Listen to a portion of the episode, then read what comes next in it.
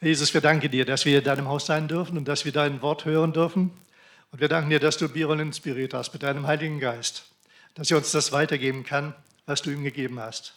Und so mach du unser Herzen auf, dass wir hören und verstehen und auch umsetzen, was du von uns möchtest.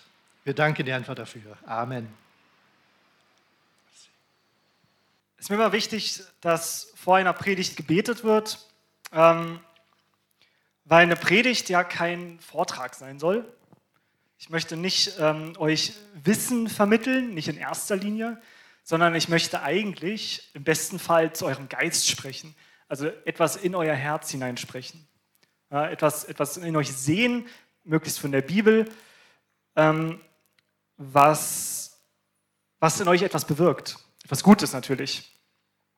Und dafür brauche ich auch den Geist. Das kann ich nicht, kann ich nicht von mir aus tun. Das ist nicht etwas, ähm, was ich vorbereiten kann, was ich machen kann, sondern es ist etwas, was, ähm, was passieren muss und was hoffentlich passiert. Und heute geht es nämlich genau auch darum. Heute geht es darum,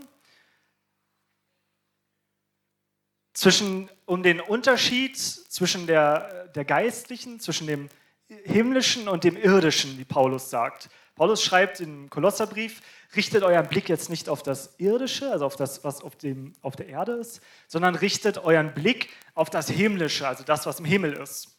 Und darum soll es heute gehen, um diesen Unterschied zwischen dem Himmlischen und dem, dem Irdischen. Dass wir das sehen und neu auch begreifen lernen, was eigentlich was da ist und was für uns eigentlich die Priorität sein soll. Das, was für uns besonders wichtig sein soll. Wir sehen das auch an, an Jesus Leben, dass Jesus immer auf das, auf das Himmlische ausgerichtet war. Er hat, auch wenn er Menschen angeschaut hat, hat er nicht das gesehen, was, was vor Augen ist, sondern hat das Herz gesehen. Ja, wie es heißt, ähm, Gott sieht nicht, was vor Augen ist, sondern sieht das Herz an. So war auch Jesus. Und da wir wie Jesus werden sollen, müssen auch wir lernen, in dieser, in dieser Realität zu leben, dass es neben dem Sichtbaren auch das Unsichtbare gibt und dass das Unsichtbare für uns eigentlich das Prioritäre ist, das, wo wir unseren Fokus drauf legen sollen. Ich weiß nicht, ob es Folien gibt, ob die heute funktionieren. Wenn ja, dann werdet ihr nämlich sehen, ja genau, da werdet ihr sehen, dass ähm, der Titel falsch ist. Ja? Ist mir danach eingefallen, dachte ich, Hunger nach mehr ist eigentlich gar nicht so sehr das, worauf ich hinaus will. Hunger nach mehr ist das, was hoffentlich entsteht durch das, was ich euch heute erzähle. Dass ihr seht, dieses, dieses Himmlische, von dem wir reden, dass das etwas Besonderes ist und dass ihr hoffentlich am Schluss sagt, ja, davon möchte ich mehr. Das möchte ich mehr sehen, das möchte ich mehr erleben, das möchte ich, dass es ein Teil von meinem Leben wird und zwar jeden Tag neu. Aber eigentlich wäre, ähm, wäre bessere, äh, der bessere Titel tatsächlich gewesen, das Himmlische und das Irdische, ähm, zur Erklärung, warum da was anderes steht als das, was ich gerade eben gesagt habe. Wir wollen uns nochmal mit derselben Stelle beschäftigen, um die es auch in der letzten Woche schon ging, nämlich um Apostelgeschichte 1, äh, Apostelgeschichte 3, die Verse 1 bis 10. Wir werden sie auch gleich nochmal lesen. Wie immer möchte ich mit euch ein bisschen den Kontext betrachten, weil es einfach wichtig ist, in der Bibel auch immer zu schauen, in welchem Zusammenhang stehen die Verse, die ich lese. Gerade wenn es um einzelne Verse geht, die aus dem Kontext gerissen schnell was ganz anderes bedeuten können, als das, wo, ähm, als das wie sie gemeint sind. Und darum betrachten wir uns die, äh, die Vorgeschichte nochmal. Wir wissen, das äh, jüdische Fest Shavuot hat stattgefunden äh, zu diesen Tagen, also genau zu Pfingsten, unser heutiges Pfingsten.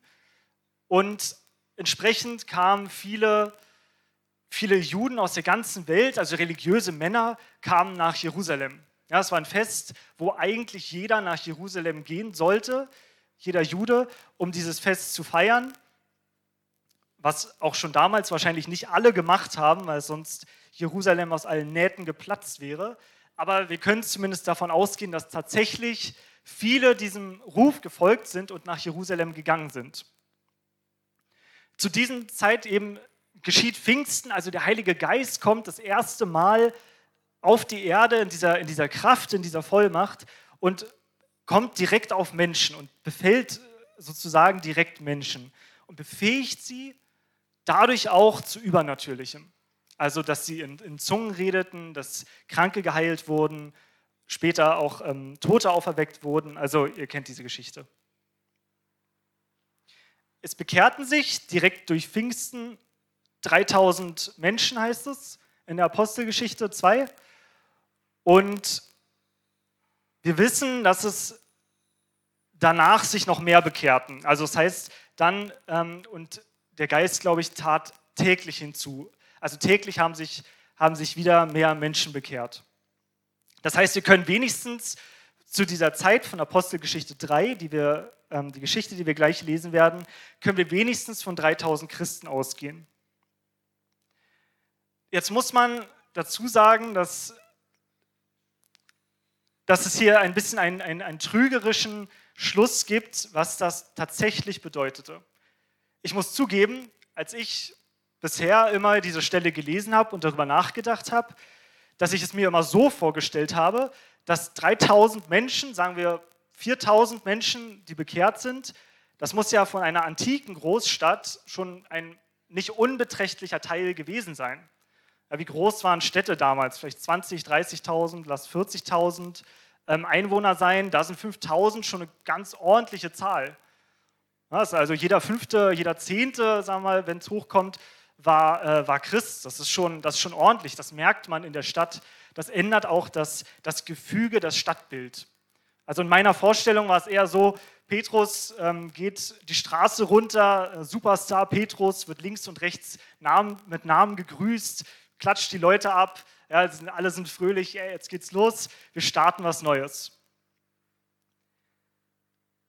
Es gibt keine, aus der Zeit keine so richtig zuverlässigen Quellen. Die Quellen aber, die wir haben, legen nahe, dass in Jerusalem, zumindest zur Zeit von dem Fest, wenigstens eine halbe Million Menschen waren. Also wenigstens 500.000. Die Zahlen schwanken sehr stark. Ähm, irgendwas zwischen also 300.000 war die, ist die niedrigste Quelle. Manche reden von, von über einer Million bis zu zwei Millionen Personen in und um Jerusalem. Das ist also riesig. Das auch größer als Jerusalem heute normalerweise von Einwohnerzahl her ist. Da sind 5000 Personen nicht so viel oder 3000 sogar erst zu diesem Zeitpunkt. Wenn es hochkommt, sagen wir 4000 Christen unter ein paar Millionen, das sind weniger als jetzt hier in Berlin sind. Ja, also das, das ist wirklich eine Minderheit. Das ist wirklich eine, eine sehr, sehr kleine Gruppe. Und das ist ein bisschen wichtig, dass wir das im Hinterkopf behalten, wenn wir die Stelle lesen, weil es nicht, nicht so ist, dass eben die Christen quasi jetzt äh, das Land überrollen und überall bekannt sind und, und überall gegrüßt werden, sondern sie waren immer noch in einer deutlichen Minderheit, in einer deutlichen, deutlichen Minderheit. Sehr viel später, zur Zeit vom Bürgerkrieg, werden allein 20.000 Legionäre nach, nach Israel gesendet, äh, um den Bürgerkrieg niederzuschlagen. Also waren das alleine schon mehr, die Soldaten, die dann später gekommen sind, deutlich mehr, als es Christen hier waren. Also wirklich, wirklich nicht viele, will ich damit sagen. Gut. Wir wissen also, dass es nicht viele sind. Wenn ich die Folie noch mal kurz sehen dürfte. Und zwar geht es, ähm, seht ihr da unten, das ist ein, ein Bild von dem Tempel damals, wie er gebaut war. Wenn ihr euch wundert, dass er nicht so sehr übereinstimmt mit der Beschreibung von Salomo, liegt es daran, dass er zu diesem Zeitpunkt schon stark ausgebaut war. Und zwar König Herodes hat den Tempel sehr, sehr stark, sehr weit ausbauen lassen, praktisch wenige Jahrzehnte davor, ähm, und hat unter anderem den ganzen Vorhof rechts, den ihr seht, hinzugefügt. Also es ist ähm, deutlich vergrößert. Deswegen nennt man ja auch den Herodianischen Tempel, was ein bisschen unglücklich ist, Herodes und Tempel in einem Satz, in einem Wort, aber gut.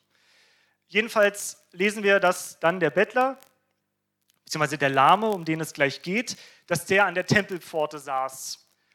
Es gibt jetzt zwei Möglichkeiten, was das heißen könnte. Es gibt einmal dieses, dieses Tor hier, was den, den Frauenhof und den, den Männerhof, dieses ganz dünne Stückchen hier, voneinander trennt. Das könnte äh, gemeint gewesen sein, es könnte auch das andere Osttor sein, was ganz außen ist. Da scheiden sich ein bisschen die Geister. Nur, dass ihr wisst, es gibt zwei mögliche Interpretationen, kann beides sein. spielt für die Geschichte nicht die wesentliche Rolle. Aber jedenfalls saß ein Templer vor diesen Toren, ja, Quatsch, ein, ein Bettler saß vor, vor den Tempeltoren, so rum. Und, genau. und wir wollen mal lesen, was dann passiert. In der Apostelgeschichte 3, Verse 1 bis 10. Einmal gingen Petrus und Johannes in den Tempel. Es war 3 Uhr, die Zeit für das Nachmittagsgebet. Am schönen Tor des Tempelvorhofs saß ein Mann, der von Geburt an gelähmt war. Jeden Tag ließ er sich dorthin tragen und bettelte die Leute an, die in den Tempel gingen. Als er Petrus und Johannes sah, wie sie gerade durch das Tor gehen wollten, bat er sie um eine Gabe. Die beiden blickten ihn fest an und Petrus sagte, siehe uns an. Der Gelähmte tat es und erwartete, dass sie ihm etwas geben würden. Aber Petrus sagte, Gold und Silber habe ich nicht, doch was ich habe, will ich dir geben. Im Namen von Jesus Christus aus Nazareth, steh auf und geh umher. Und er fasste den Gelähmten bei der rechten Hand und half ihm auf. Im gleichen Augenblick erstarkten seine Füße und Knöchel. Mit einem Sprung war er auf den Beinen und ging umher.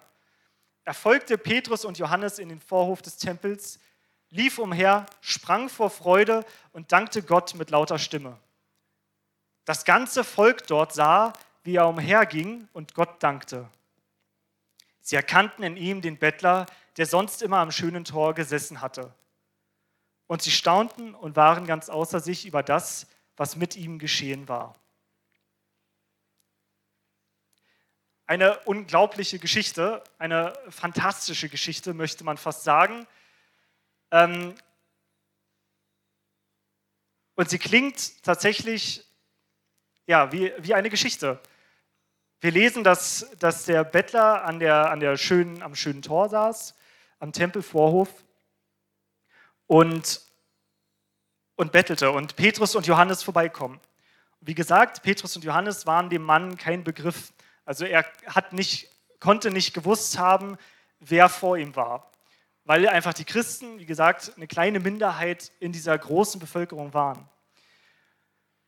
Und auch, man hätte sie wahrscheinlich auch nicht hineingelassen in den Tempel, wenn man gewusst hätte, wer in den Tempel gehen möchte. Ja? Also Sektierer in den Tempel lassen, in den Männervorhof vielleicht sogar noch, der, ähm, der wirklich nur äh, den, den Reinen vorbehalten war, ist, ist unde wäre undenkbar gewesen. Also der Bettler hat vermutlich nicht gewusst, von wem er oder mit wem er redet.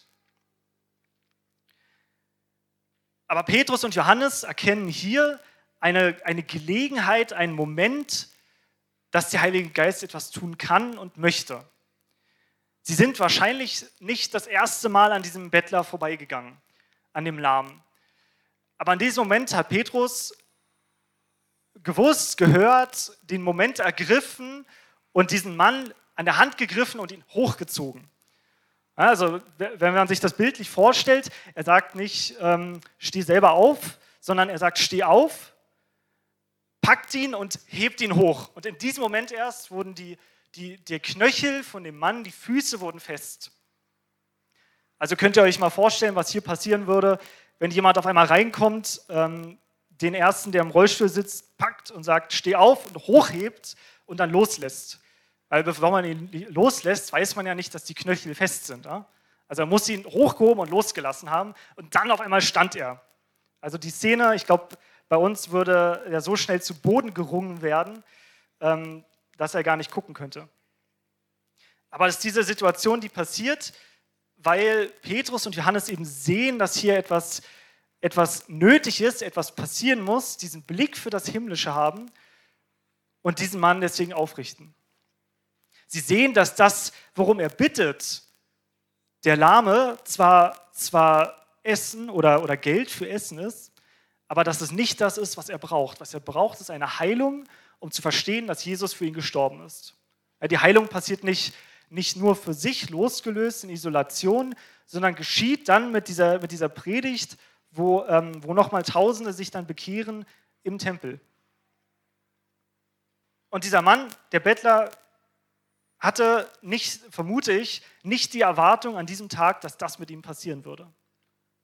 Der Bettler hatte nicht den Blick für das Himmlische. Er hat nicht gesagt, heute möchte ich geheilt werden.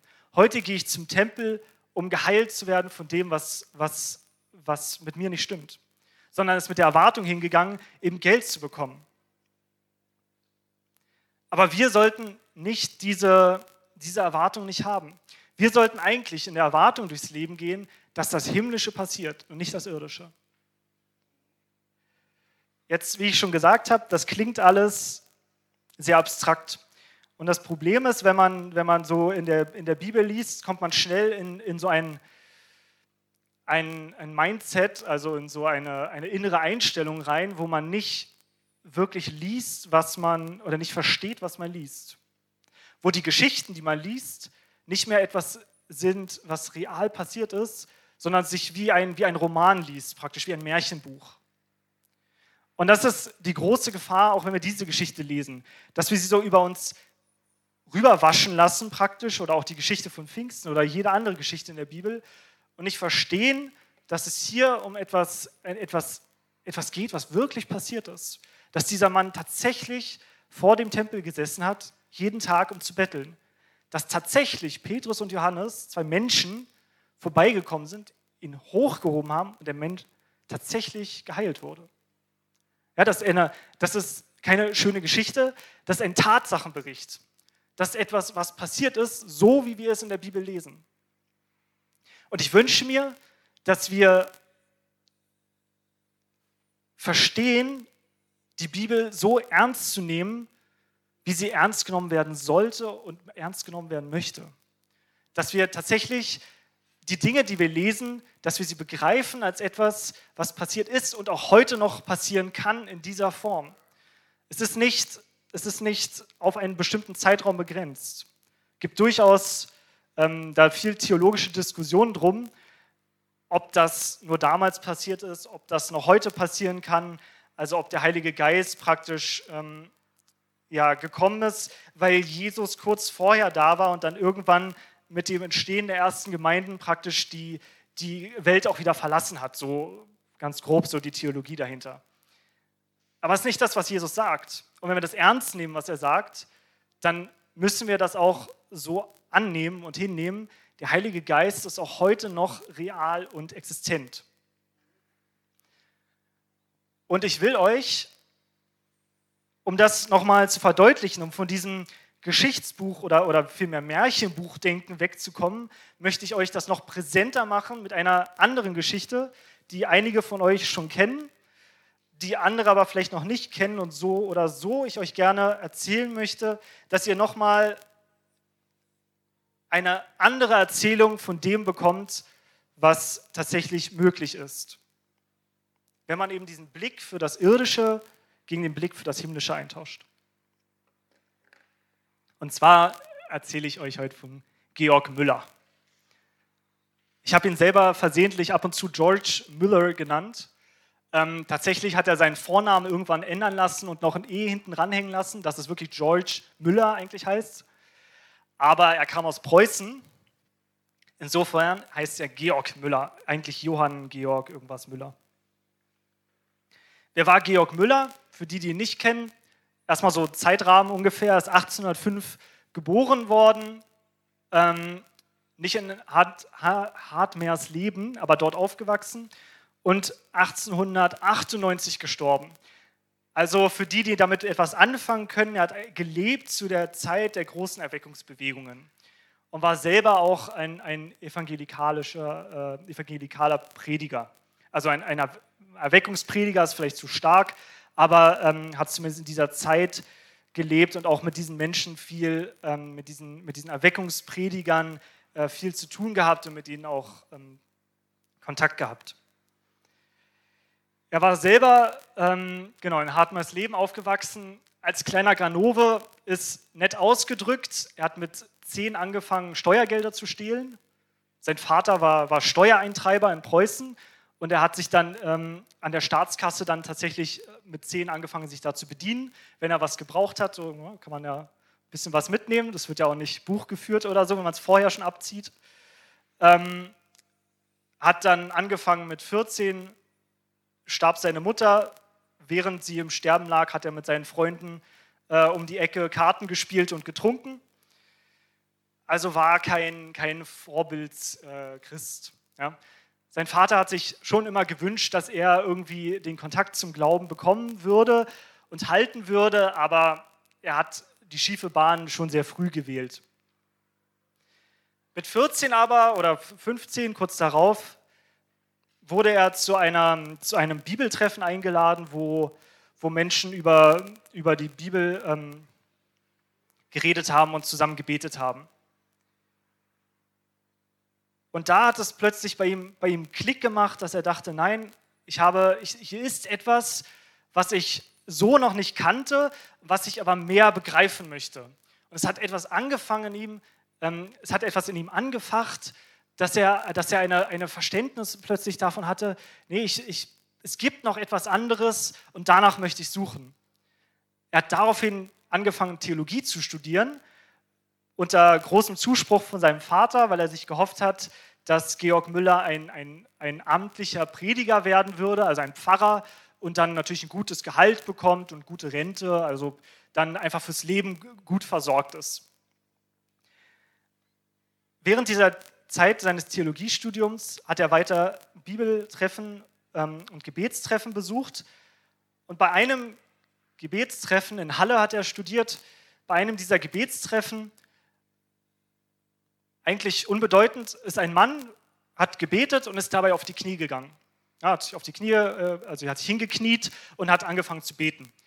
Und für Georg Müller ist in diesem Moment ist ihm schlagartig klar geworden, dass dieses kniende Gebet, dass er das auch tun muss. Dass er ein Sünder ist, der auf Knien Gott darum anflehen muss, erlöst zu werden. Das war praktisch sein, sein Bekehrungsmoment, wo er tatsächlich begriffen hat, das, was ich hier, was ich angefangen habe zu ahnen, das ist real und das brauche ich. Und hat sich ab dann ganz diesem, diesem Dienst hingegeben, ist, ähm, hat vorher auch schon aufgehört zu stehlen, hat aufgehört zu trinken, zu spielen und, ähm, und hat sein Leben völlig umgekrempelt und gesagt, ich möchte nur noch dafür leben.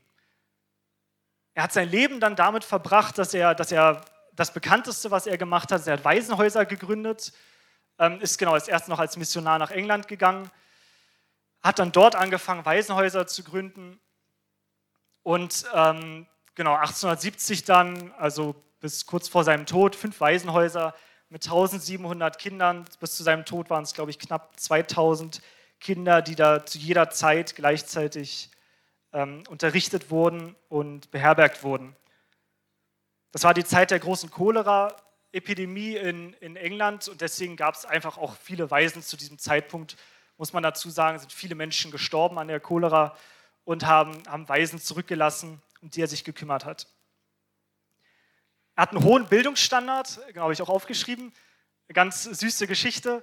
Ähm, er hatte die Kinder so hohen Bildungsstandard praktisch angelegt, dass es später hieß, dass die Fabriken und Minen in der Umgebung Probleme hatten, Arbeitskräfte zu finden, weil die Kinder einfach so gebildet waren, dass sie höhere Berufe angestrebt haben. Also er hat sich auch immer selber persönlich darum gekümmert, dass jedes einzelne Kind bei irgendwo in die Lehre gehen konnte. Also persönlich mit den Meistern Kontakt gehabt. Ähm, und, und diese Kinder eben dafür gesorgt, dass sie wirklich eine ordentliche, ordentliche Bildung bekommen haben. Sogar einen unabhängigen Gutachter dafür immer wieder rangeholt, der sich diese Bildung angeschaut hat und Tipps gegeben hat, wie man das noch verbessern kann. Es ging so weit, dass sie ihm Einzelne dann vorgeworfen haben, die natürliche Ordnung, äh, in die die Kinder hineingeboren wurden, äh, zu beschädigen. Also sie, sie, praktisch aus ihrer, aus ihrer äh, naturgegebenen Bildung herausheben zu wollen wurde ihm vorgeworfen. Das ist natürlich eigentlich ein cooles Lob, aber man hat versucht, ihm das irgendwie mies zu reden anscheinend. Wer es mehr mit Zahlen hat, können wir uns mal äh, anschauen. 124 Millionen Euro in Spenden ist dem Waisenhaus zugegangen zu seiner Lebzeit. Also nach, nach heutigen, damals waren es irgendwie 100.000 Pfund oder so, also kleine Zahl, aber heute umgerechnet wären es etwa 124 Millionen Euro in Spenden. Zu seiner Lebzeit hat er 285.000 Bibeln verteilt oder verteilen lassen, 1,5 Millionen Neue Testamente, nicht mitgezählt sind ähm, evangelische religiöse Traktate. Ähm, zu seiner Lebzeit waren 10.000 Waisen in seinen Waisenhäusern. Er hat 117 Schulen gegründet, noch dazu, die auch zu seinen Lebzeiten 120.000 Schüler beherbergt haben. Also für einen Mann, der nicht BWL studiert hat, der nicht ähm, Bildungswissenschaften studiert hat, der nicht keine Connections zum Adel hatte oder so, richtig ähm, gute Bilanz, würde ich sagen. Kann man, kann man mit leben. Unten abgebildet ist das ähm, dritte Waisenhaus. Wenn ihr das ungefähr erkennen könnt, ist da unten in der Ecke ist eine Kutsche abgebildet hier so. Also das sind einfach nur um zu zeigen, das sind richtig große Häuser gewesen. Die anderen vier sind insgesamt fünf. Die anderen vier sind ähnlich groß. Deswegen aber, wenn ihr ihn kennt, deswegen ist er nicht bekannt geworden. Warum er bekannt geworden ist eigentlich, warum wir heute ihn überhaupt seine Geschichte kennen und uns dafür interessieren, ist, dass er, als er nach England gegangen ist, hat er dort einen Zahnarzt kennengelernt. Und zwar einen mit Namen Anthony Norris Groves. Der Anthony Norris Groves hatte die Besonderheit, dass er nicht als Zahnarzt gearbeitet hat, zum einen. Also er war zwar studierter Zahnarzt, aber hat genauso als, als, Prediger, ähm, als Prediger gearbeitet, als Evangelikaler, auch als Missionar. Und hat irgendwann für sich entschieden, dass er nicht mehr für sein Predigeramt kein Gehalt mehr annimmt. Er hat gesagt, Gott versorgt mich. Jesus sagt, dass, dass ne, wir sollen uns nicht um morgen sorgen, der Tag sorgt für sich selbst und so weiter. Dass Gott, wo er doch die Blumen versorgt, da wird er doch euch erst recht versorgen. Ihr kennt diese, diese sehr äh, lange Stelle von Jesus, wo er das sagt. Und dieser Mann, dieser Anthony Norris Groves, hat entschieden, ich stütze mich darauf, das ist für mich die Wahrheit. Ich nehme kein Gehalt mehr an und hat ab dann kein regelmäßiges Einkommen mehr bezogen.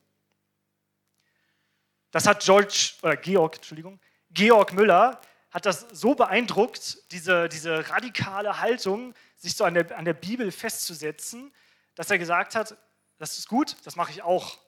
Und hat das genauso gemacht. Und hat Zeit seines Lebens ab dann, also bevor er auch angefangen hat, die, ähm, die Waisenhäuser zu gründen, hat er kein, kein äh, Pfund regelmäßiges Einkommen mehr gehabt. Genauso war es bei den Waisenhäusern, die hatten kein gesichertes Einkommen von irgendwas. Das war alles auf Spendenbasis und das Besondere, diese Spenden waren nie durch ähm, Spende, Werbekampagnen, was man sich so ausdenken könnte, Traktate, war nichts davon darauf gegründet. Sie haben nie Werbung für das Waisenhaus gemacht. Er hat nie jemanden darum gebeten, Geld zu spenden. Nie persönlich, auch nicht über andere. Das war genau genommen der Grund, warum er das Waisenhaus gründen wollte. Er hat gesagt, ich glaube, dass Gott Menschen noch heute versorgt und ich wünsche mir, in Gesprächen hat er das gemerkt, dass er nicht kein gutes Beispiel hatte, was er Leuten griffig geben konnte. Schau mal, bei dem klappt das auch. Deswegen hat er gesagt, dann mache ich das, ich gehe voran und sage, ich gründe diese, diese Waisenarbeit und nehme nichts davon an und im Vertrauen darauf, dass Gott uns versorgen wird. Und deswegen, nur deswegen hat er dieses Waisenhaus gegründet, sagt er tatsächlich selber von sich, in erster Linie zu Gottes Ehre, aber auch für die Kinder. Sagt er tatsächlich ganz, ganz schön in seiner Autobiografie mehrmals, in erster Linie geht es mir darum, dass Gott Ehre bekommt dafür, dass er heute noch versorgt. Und ich möchte auch den Kindern helfen. Und er hat sich darauf gestützt. Er hat dieses, diese, diesen Blick eben für das, für das Unsichtbare hat er gehabt. Er hat verstanden, dass, dass das, was in der Bibel steht, dass es für ihn nicht nur, was Jesus sagt, dass es nicht nur ein, ähm, eine, abstrakte, eine abstrakte Rede praktisch ist. Es geht nicht nur darum, dass, dass Jesus uns Mut machen will für die Zeiten, wo es schlecht geht, sondern das Wort, das Wort Gottes ist etwas, worauf wir uns stützen können und womit wir rechnen können. Ich will euch das mit, mit kurzen, ein paar ähm, Erzählungen, möchte ich euch das noch ein bisschen, bisschen ähm, plastischer machen. Beziehungsweise erstmal genau die Bibelstelle, auf die er sich gründet, in Matthäus 6. Also macht euch, sagt Jesus, also macht euch keine Sorgen. Fragt nicht, was sollen wir essen, was sollen wir trinken, was sollen wir anziehen. Mit all dem plagen sich Menschen, die Gott nicht kennen. Euer Vater im Himmel weiß, dass ihr all das braucht. sorgt euch zuerst darum, dass ihr euch seiner Herrschaft unterstellt und tut, was er verlangt. Dann wird er euch schon mit all dem anderen versorgen. Wie sah das konkret aus? Ein paar, ein paar Geschichten aus seinem Leben dazu. Der Tag, an dem der Boiler kaputt ging. Es war Ende November 1857, also kurz vor, kurz vor ähm, Wintereinbruch. Da ist, sie, ist ihnen aufgefallen, dass der Boiler, also der, der Heizungskessel, dass der Leck geschlagen hatte und anfing Wasser rauszulaufen. Das Problem ist an diesem Heizungskessel, der war eingemauert. Der lag also hinter einer Steinmauer und sollte aber das Ganze, ein, eins von den Waisenhäusern, sollte der ähm, komplett beheizen. Und das haben sie schon befürchtet, wenn sie den jetzt die Mauer einreißen lassen und diesen, diesen Kessel reparieren lassen, das dauert eine Weile. Wenn es dann kalt ist in dieser Zeit, dann könnte das den Kindern eventuell könnten die Schaden nehmen. Also vor allem noch in einer Zeit, wo Lungenentzündungen durchaus tödlich endeten für Kinder. Er hat erst dann eine Weile überlegt, wie man, wie man irgendwie das Problem lösen könnte, ob sie da irgendwie Gasheizung aufstellen oder ähnliches, aber hat dann irgendwann gesagt, nein, ich möchte mich ganz auf, ich möchte mich ganz auf Gottes Hilfe verlassen, möchte mich ganz auf das verlassen, dass er uns da irgendwie durchträgt und diese, diese schwierige Situation irgendwie löst. Also haben sie Heizungsmonteure bestellt. Also hier vielleicht auch, um das zu sagen, die haben nicht gewartet, bis jemand kam, um zu reparieren, sondern sie haben tatsächlich eine Firma beauftragt, die zum Reparieren kommen sollte. Also ähm, kein, sozusagen nicht, äh, nicht im blinden Glauben sich da, sich da reingeworfen, sondern Leute bestellt, ähm, die Anfang Dezember kommen sollten. Die konnten die ähm, dummerweise nicht aufschieben, die Wartungsarbeiten, und es fing an, ein starker ähm, Nordwind zu blasen, also der sehr kalte, kalte Luft gebracht hat. Ich möchte euch äh, vorlesen, was er schreibt, was dann passiert. Und zwar beteten sie, dass, ähm, dass der Herr den Nord in einen Südwind verwandeln will und dass die Arbeiter einen Sinn zum Arbeiten haben möchten. Weil er sagt in Nehemia, da haben sie in 52 Tagen geschafft, die äh, Mauer um Jerusalem zu bauen, weil da steht, dass die Arbeiter einen Sinn fürs Arbeiten hatten. Also hat er darum gebetet. Nun sagt er, der denkwürdige Tag kam. Am Abend vorher blies immer noch der raue Nordwind. Aber am Mittwoch wehte ein Südwind. Das Wetter war so mild, dass wir keine Heizung benötigten. Das Mauerwerk wurde entfernt und das Leck sehr schnell gefunden. Die Heizungsfachleute machten sich mit viel Hoffnung an die Reparatur. Gegen halb acht abends, als ich nach Hause gehen wollte, wurde ich am Pförtnerhäuschen darüber informiert, dass der stellvertretende Direktor der Firma, aus der die Heizungsarbeiter waren, vorbeigekommen sei, um zu sehen, wie die Arbeit vorangehe und ob er in irgendeiner Form dazu helfen könne, sie zu beschleunigen. Ich ging daher in den Keller, um ihn und die Männer aufzusuchen. Als ich mit dem Direktor sprach, meinte er in Gegenwart der Männer, die Leute werden heute bis spät Abend arbeiten und morgen sehr früh wieder anfangen. Jetzt aber, sagt einer der Arbeiter, wir würden lieber die ganze Nacht überarbeiten, sagte der Meister. Da erinnerte ich mich an den zweiten Teil meines Gebetes, dass Gott den Männern einen Sinn zum Arbeiten geben möge. Und so geschah es. Am nächsten Morgen wurde die Reparatur abgeschlossen, das Leck war zu auch wenn es große Schwierigkeiten dabei gegeben hatte. Innerhalb von 30 Stunden war das Mauerwerk wieder aufgebaut und im Kessel brannte wieder das Feuer. In der ganzen Zeit hatte der Südwind so mildes Wetter gebracht, dass wir keinen Bedarf an Heizung gehabt hatten. Das ist eine dokumentierte Geschichte, versteht ihr? Das ist kein, das ist kein Märchen, das ist nicht irgendwas, was, was sich jemand irgendwie aus den Fingern gesaugt hat. Das sind dokumentierte Geschichten, die von, von verschiedenen Personen so tatsächlich bezeugt wurden, dass das so passiert ist. Eine andere Geschichte auch daraus, aus seinem Leben. Sie haben sehr oft erlebt, muss man dazu sagen, sie haben ja nur von diesen, von diesen un, äh, ungeforderten Spenden gelebt, haben sehr oft Armut erlebt. Also sehr oft erlebt, dass das Geld nur für den Tag noch gereicht hat, an dem sie es gebraucht haben und am nächsten Tag eine Spende kam, wo sie dann wieder genug hatten für diesen Tag. So, also sehr oft hintereinander. Und dann kam es einmal tatsächlich so weit, dass sie nichts zu essen hatten für den Tag. Und er hat gesagt, trotzdem, ich möchte mich darauf stützen, dass Gott uns versorgt. Und hat die Kinder darum zur Essenszeit zum Tisch gerufen. Zum leeren Tisch, war nichts zum Essen da. Und war auch immer noch nichts zu essen da. und hat dann gesagt, gut, wir sprechen jetzt das Dankgebet, hat an dem leeren Tisch das Dankgebet gesprochen und in dem Moment, wo er Amen sagt, klopft es an der Tür und ein Bäcker kommt rein mit Körben voller Brot und sagt, das Waisenhaus, die Arbeit, die sie machen, hat mir die ganze Nacht so auf dem Herzen gelegen, dass ich nicht schlafen konnte. Ich habe die ganze Nacht durchgebacken und bringe ihnen jetzt das Brot.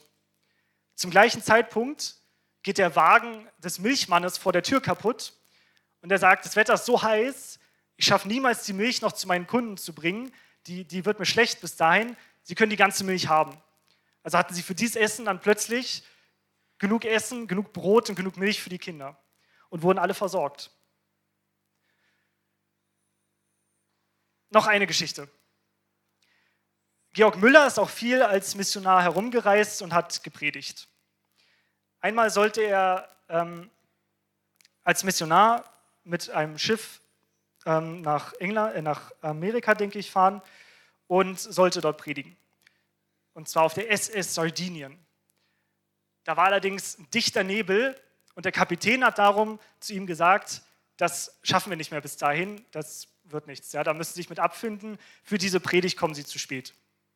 Also geht es jetzt hier mal nicht um, deswegen nehme ich die Geschichte noch, geht hier nicht um Leben und Tod, sondern einfach nur, er verpasst eine Predigt. Das ist jetzt nicht so schlimm.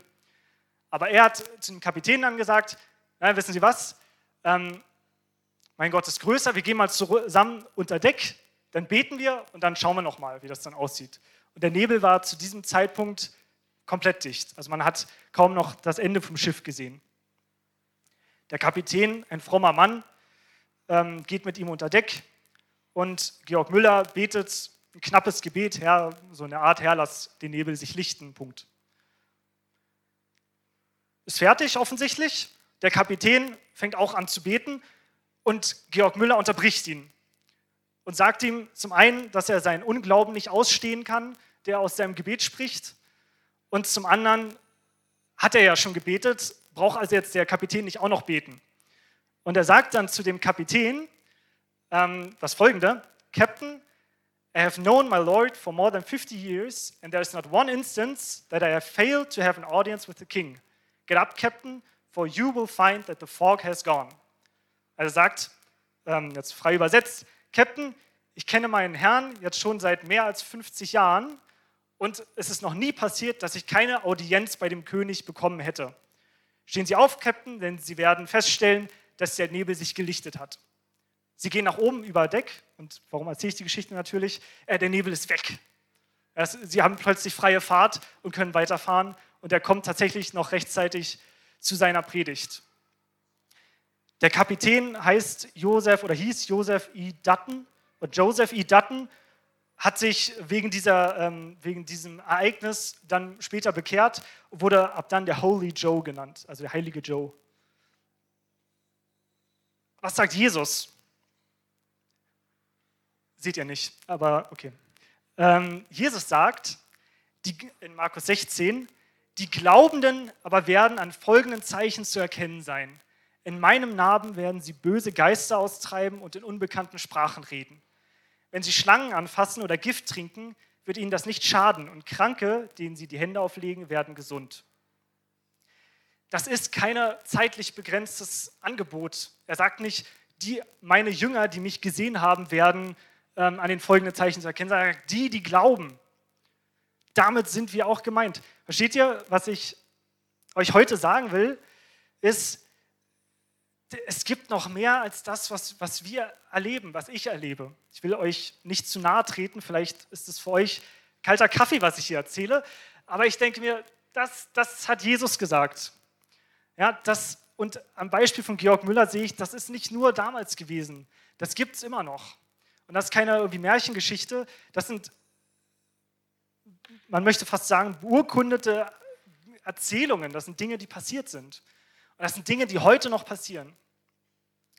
Und ich wünsche euch und ich wünsche mir, dass wir von diesem irdischen Blick, dass wir uns sorgen um, um, um, um die Ausbildung und das Wetter und alles Mögliche, dass wir davon wegkommen und sagen, ich will den Blick für das Unsichtbare haben. Ich möchte mehr an dem interessiert sein, was Gott interessiert, als an dem interessiert zu sein, was mich interessiert. ich wünsche mir, dass wir diesen, dass wir diesen Blick bekommen. Dass wir nicht wie der, wie der Lahme sind, ähm, der, der vor dem Tempel sitzt und, und nur um, um Geld bettelt, sondern ich wünsche mir, dass wir, dass wir vor Gott kommen mit, mit, einem, mit einem offenen und beschwerten Herzen, im Gebet ihn anflehen, dass er diese Dinge auch heute noch tut, dass er heute hier unter uns kraftvoll wirkt. Und ich hoffe, ich habe bei euch etwas Ähnliches auch gesät.